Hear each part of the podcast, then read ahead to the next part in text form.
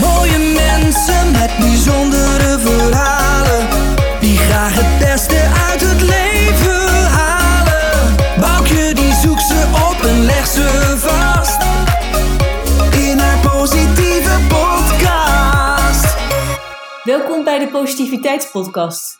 Mijn naam is Boukje Jongerijk en in deze laatste podcast van 2020 blik ik terug om de essentie van alle verhalen samen te voegen.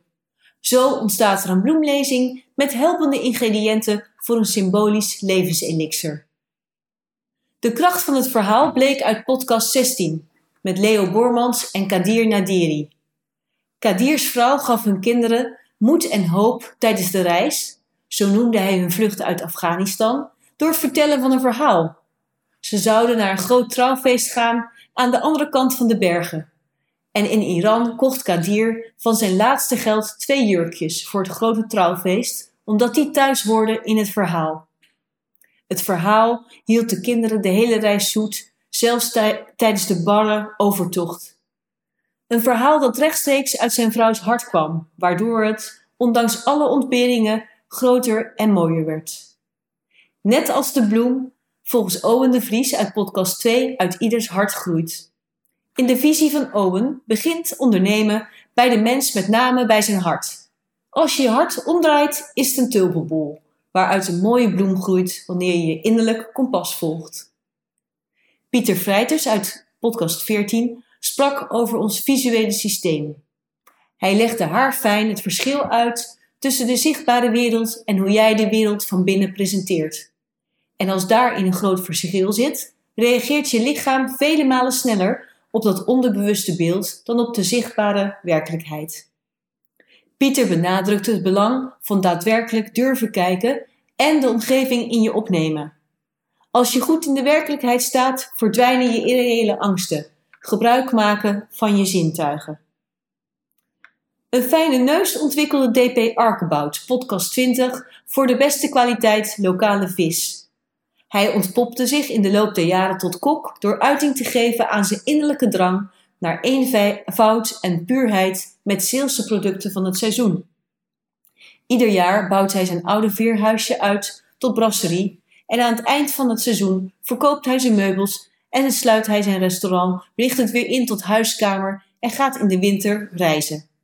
Jaarlijks pensioneren is een bewuste keuze van deze ondernemer. Keuzes maken. Mijn schoonvader Pieter Jongendijk, podcast 13, blonk er ook in uit. Met humor keek hij terug op zijn ondernemersbestaan en gezinsleven.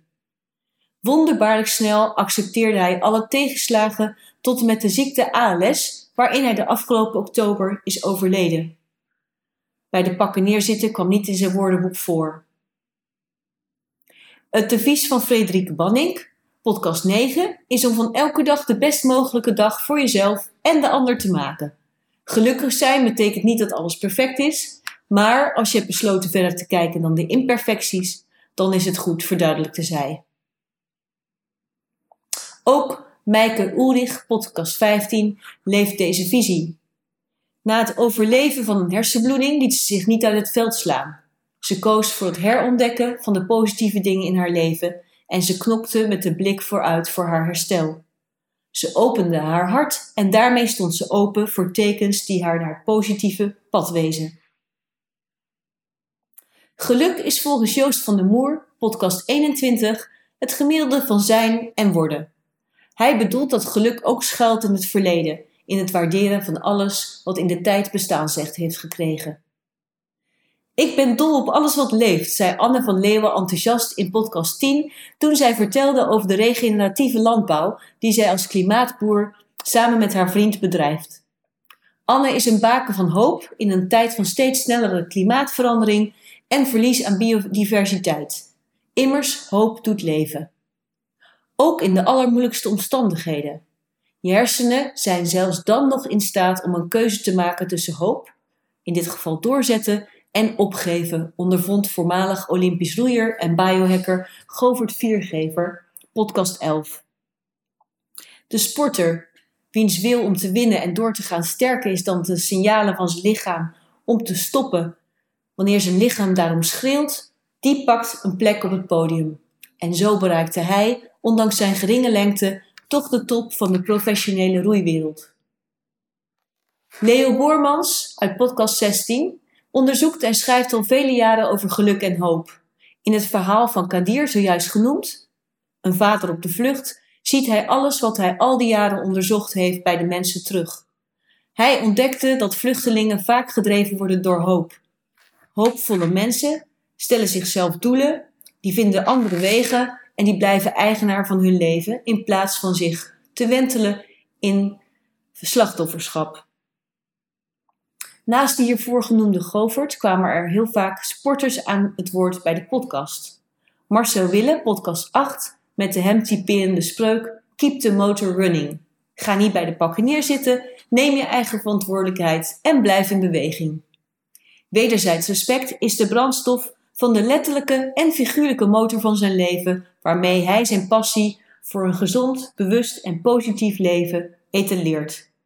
Een druk en actief bestaan vraagt ook om rust en voor hem is dat te vinden in de yoga. Koen de Jong, podcast 7, bemerkte dat gezondheid positief beïnvloed wordt door koude oefening, ademhalingsoefeningen en ook ontspanningsoefeningen. Hij kreeg er zelfs zijn brein mee terug, omdat de oefeningen hem hielpen zich niet meer te laten afleiden door alle prikkels van buiten. Tien dagen mediteren, met tegenzin, veranderde zijn leven en leerde hem objectief te observeren en gelijkmoedig te blijven. Janneke Poort, podcast 18, leeft met de sport. Op haar tiende droomde ze van een marathon, rond haar dertigste zat ze uitgeblust op de bank, maar rond haar veertigste schreef ze drie marathons op haar naam. Iedereen kan een hele kleine stap zetten op weg naar goede gezondheid. Elke stap telt. Zij realiseerde zich dat zij door wilskracht sterk werd, maar door kwetsbaar te zijn gezond. Haar kwetsbaarheid ondervond ze door het aangaan van haar emoties. Paul Lomans, podcast 8, leg, 6 bedoel ik, legde uit dat onze emoties als golven met hoge pieken en diepe dalen door ons heen willen gaan. En dat emoties altijd in gezelschap komen van onze gedachten, die de golf op de top van doorstroming weerhouden. Door emoties vol overgave te doorleven, in plaats van ze tegen te houden, kunnen ze ook als een medicijn fungeren.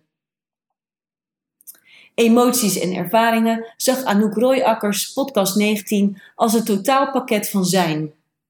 Door daadwerkelijk te zijn, bijvoorbeeld ook in verdriet, verdwijnt het niet, maar wordt het probleemloos, leerde Anouk. Zijn is voor haar een gevoel van thuis zijn bij haarzelf, moeiteloos, ontspannen en vreugdevol. Swerelds enige florateur, Pepijn Happel, podcast 12, ontdekte zijn moeiteloze zelf door te floreren. Floreren is volgens hem een optelsom van jezelf goed voelen, goed functioneren en jezelf verbinden aan een betekenisvol leven met ruimte om ook anderen te helpen met een positieve invulling van hun leven. Tom Pelles, podcast 14, besefte in India pas goed dat iedereen, jong of oud, zich met elkaar wil verbinden. Er is altijd een wens om energie met elkaar uit te wisselen, of zoals Tom het zei, spelen, maar dan wel zonder gêne. Niet denken dat een ander negatief oordeelt over wat je doet, maar tegen jezelf zeggen: Wat ik doe is mooi. Marianne Nadebout, podcast 3, maakt kleurrijke kunst zonder concessies, rechtstreeks uit haar hart. Ze merkte dat haar kleurrijke werk emoties oproept bij mensen. Dat is voor haar een houvast om haar gevoel te blijven volgen, emoties die zorgen voor verbinding. Verbinding speelde ook een belangrijke rol in het leven van millennial-expert Jasper Scholte, podcast, podcast 17. Hij wil bij elke ontmoeting, ook al is het bij de bakker, iets positiefs raken in de ander. Ten slotte ontbreekt er nog één ingrediënt van dit levenselixer. Alle wijsheden tot je nemen is een stap in de richting, maar uiteindelijk gaat het om de toepassing. Zoals Lou Niestad, podcast 5, meerdere malen tijdens haar leven ontdekte, Oh, ik kan het gewoon doen. Juist door te doen maakte ze kennis met de eenvoud en de magie van de wet van de aantrekking. Just do it. Ten slotte, een jaar lang mijn eigen podcast draaien met hele bijzondere gasten en verhalen was te gek. En hierbij is voor mij een droom in vervulling gegaan. Ik wil iedereen heel erg hartelijk bedanken die hieraan een bijdrage heeft geleverd. Allereerst alle gasten, alle volgers, alle luisteraars, maar ook mensen die hebben meegedacht, links hebben aangedragen, voor de techniek hebben gezorgd, tips hebben gegeven, reacties hebben gegeven en die dit allemaal hebben mogelijk gemaakt. Um, ik koester de hoop dat iedereen iets uit deze verhalen kan halen. Iets voor zichzelf, voor een vriend, voor je buurman, voor je oma, wie dan ook. En ik hoop dat um, je ze met iedereen kan delen en dat iedereen ook gebruik kan maken van deze verhalen. Want in deze verhalen zit iets wat naar mijn idee iedereen nodig heeft. En dat is een portie positiviteit met een vleugje optimisme. Ik wens jullie een hele mooie einde van het jaar toe en veel vertrouwen voor een positief en gezond 2021. En ik zie jullie heel graag weer in het nieuwe jaar, want we gaan er weer lekker tegenaan met alle podcasts. Heb je zin om de andere episodes volledig te horen? Want dit was eigenlijk een kleine samenvatting, een kleine bloemlezing van alles wat we dit jaar met elkaar hebben gedaan. Dan nodig ik jullie van harte uit om naar de website te gaan, boukjejongerijk.nl. Daar kan je alles vinden, maar ook op YouTube, Spotify, iTunes, Soundcloud of je eigen favoriete podcast-app. Dankjewel en heel graag tot volgend jaar.